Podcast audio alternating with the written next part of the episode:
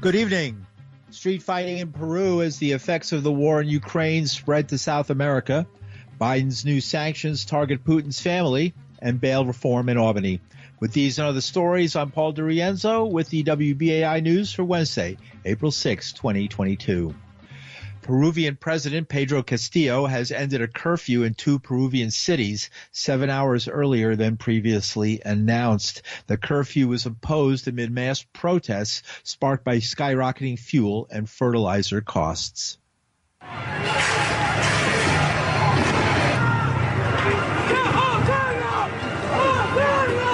Following the announcement, Peru's Interior Ministry released a statement calling on citizens to protest peacefully and avoid disturbing public order.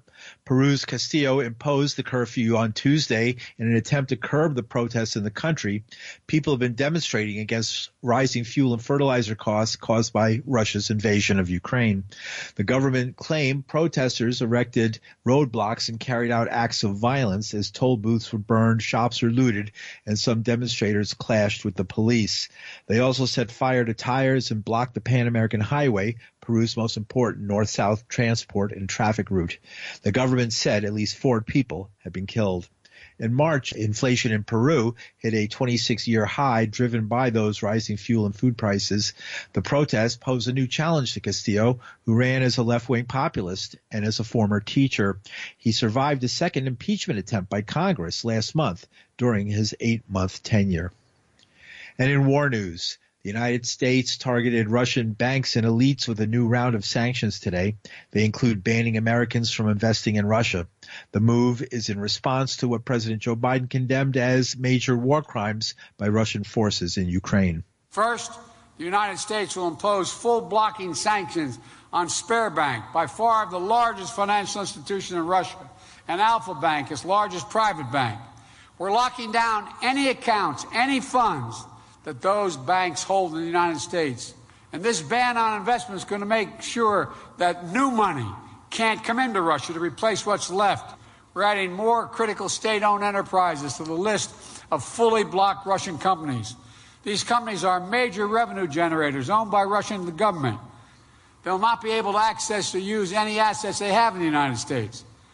We, along with our European allies, are adding the names of the list of Russian elites and their families these oligarchs and their family members are not allowed to hold on to their wealth in Europe and the United States and keep these yachts worth hundreds of millions of dollars, their luxury vacation homes, while children in Ukraine are being killed, displaced from their homes every single day.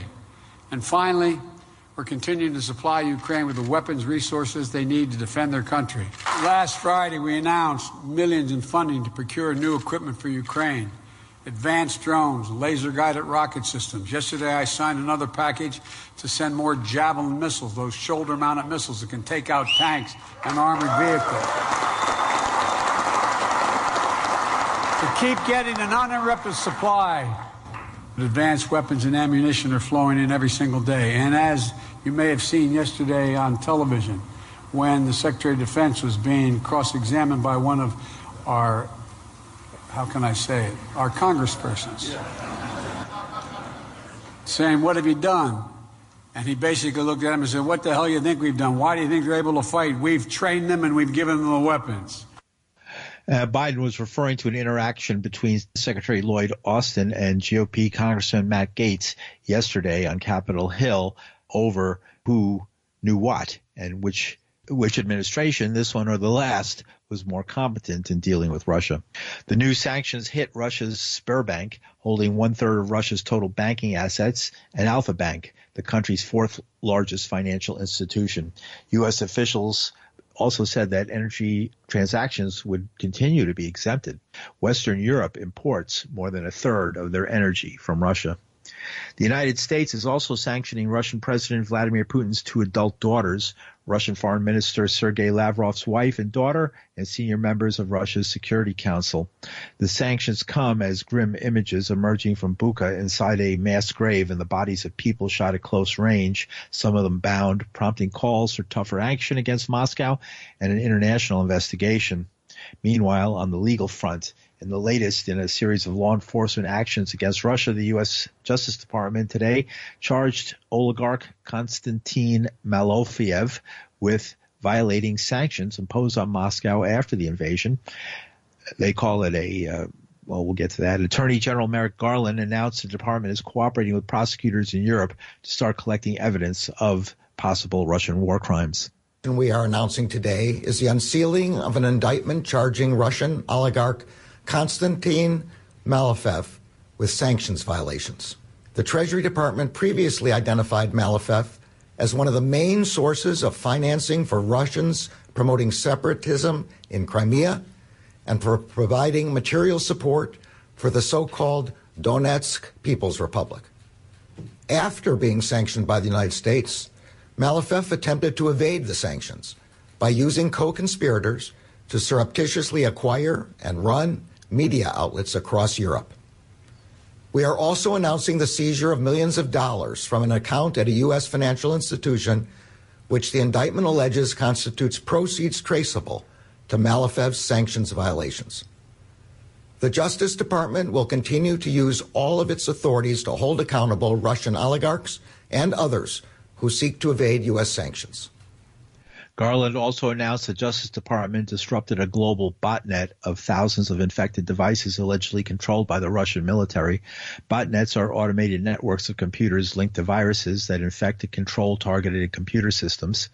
He also named the targets of various federal investigations. The second action we are announcing today is the disruption of a global botnet controlled by the Russian military intelligence agency, commonly known as the GRU. The Russian government has recently used similar infrastructure to attack Ukrainian targets. Fortunately, we were able to disrupt this botnet before it could be used. Thanks to our close work with international partners, we were able to detect the infection of thousands of network hardware devices.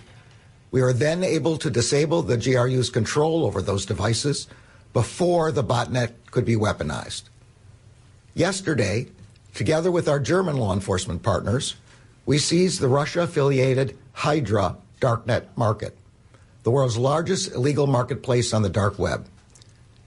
We also filed criminal charges against a Russian national who we allege administered the market's technical infrastructure. And on the day before that, again with our international partners, we seized the Tango, a super yacht owned by Viktor Vekselberg, another sanctioned oligarch with close ties to the Russian regime.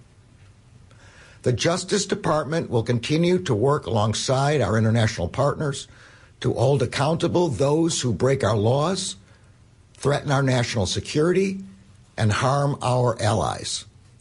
And that was Merrick Garland, the Attorney General. In February, the FBI, National Security Agency, Cybersecurity and Infrastructure Security Agency, and the United Kingdom's National Cybersecurity Center jointly published an advisory that malware was a uh, a bug used to infect types of computer equipment. It's uh, that could publish an advisory that malware was being used to infect uh, certain types of computer equipment uh, to then uh, carry out what they call denial of service attacks. Those could be used to take down a network by thrusting uh, information at it till it overwhelms the computers involved.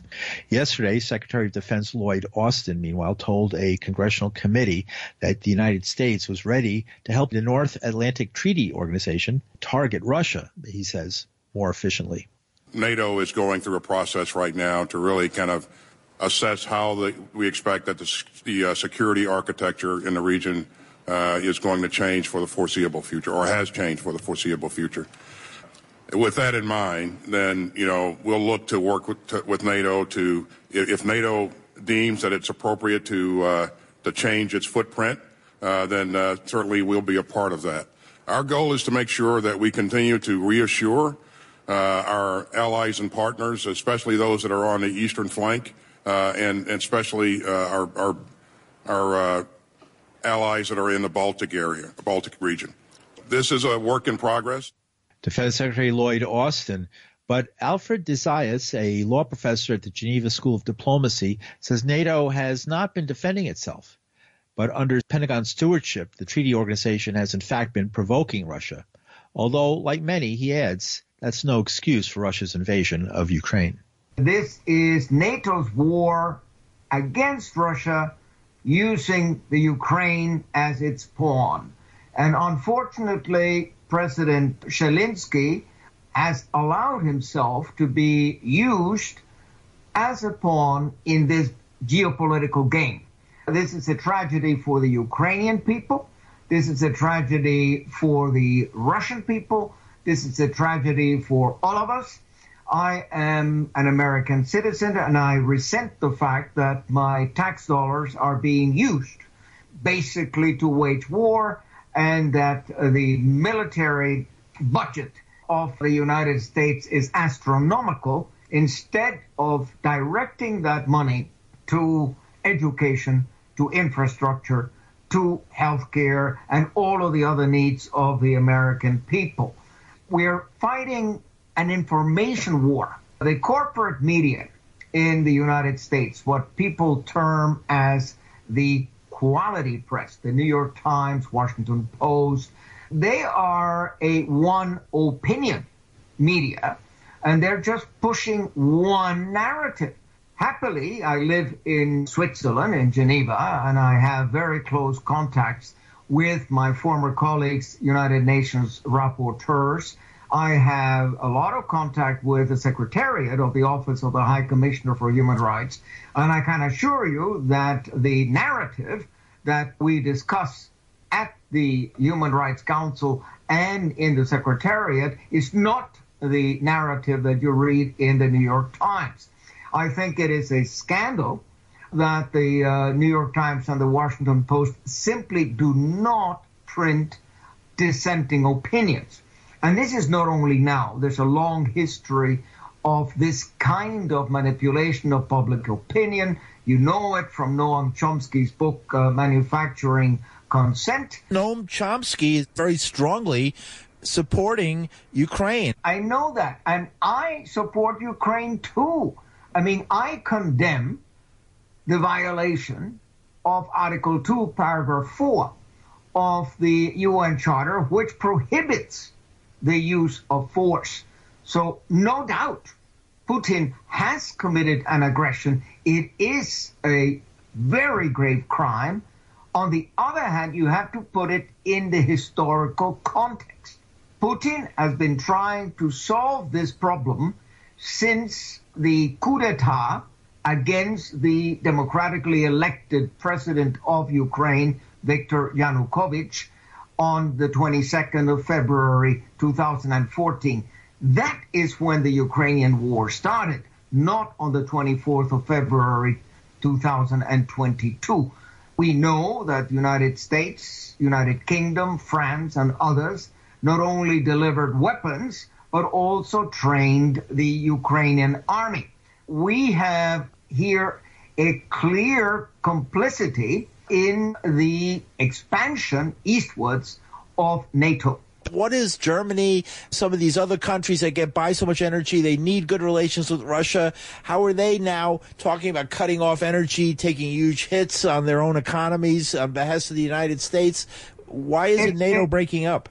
Uh, well, these countries, unfortunately, are not really sovereign. And they're not acting democratically. They're not acting in the interests of their own peoples. Russia was continuing its deliveries according to the contracts. And it is us who are unilaterally shooting ourselves in the foot and damaging our own economies.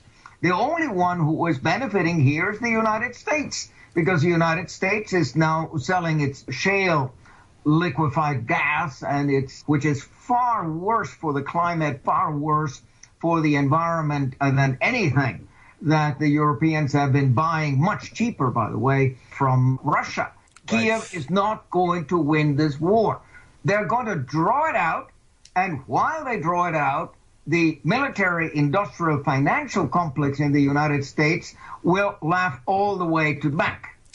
Alfred de Zayas, he's a law professor at the Geneva School of Diplomacy. He's the author of Building a Just World Order, published by Clarity Press. And in national news, a Minneapolis police officer will not face criminal charges for fatally shooting a 22 year old black man during a no knock raid on an apartment in February. That's according to state and local prosecutors today. Even though the dead man, Amir Locke, was a victim, there was insufficient evidence to bring charges against Mark Hanneman, the member of the Minneapolis SWAT team who fired the shot. Uh, that's according to Minnesota Attorney General Keith Ellison and Hennepin County Attorney Michael Freeman. The state also lacked evidence to prove criminal wrongdoing by any of the officers involved in the planning and execution of the February 2nd raid. The killing, one in a nationwide string of incidents that has prompted outrage over law enforcement's treatment of racial minorities, highlighting the potential for violent interactions when no knock warrants are used. And lawmakers in Oklahoma yesterday approved a near total ban on abortion, making it the latest Republican led state to forge ahead with stringent abortion legislation as the Supreme Court weighs a case that could overturn Roe v. Wade later this year. The measure, Senate Bill 612, would make performing an abortion except to save the life of a pregnant woman in a medical emergency a felony punishable by up to 10 years in prison and a fine of $100,000. The Oklahoma House voted 70-14 to send the bill, which passed the Senate last year, to Governor Kevin Stitt, a Republican, whose office responded by noting that Mr. Stitt vowed in September to sign every piece of pro-life legislation that came to his desk. The bill takes effect in August. Director of the ACLU of Oklahoma is Tamya Cox Touré. They're going to find a way to get an abortion. So either that's traveling or that's a self managed abortion. So, bills and bans like these that we're seeing across the country, not just Oklahoma, essentially pit people against other people. People that can afford to go to other states to get the abortion care that they need will go, and then those that can't are forced to have a to have a pregnancy they may or may not want director of the ACLU of Oklahoma. If the court upholds the law, it could upend Roe v. Wade, the 1973 decision that established the constitutional right to abortion and then prohibited states from banning the procedure before fetal viability or around 23 weeks. You've been listening to the WBAI News for Wednesday, August 6, 2022. The news produced Linda Perry, our engineers Reggie Johnson. From New York City, I'm Paul DiRienzo, and stay tuned to the greatest radio station in the world, WBAI in New York.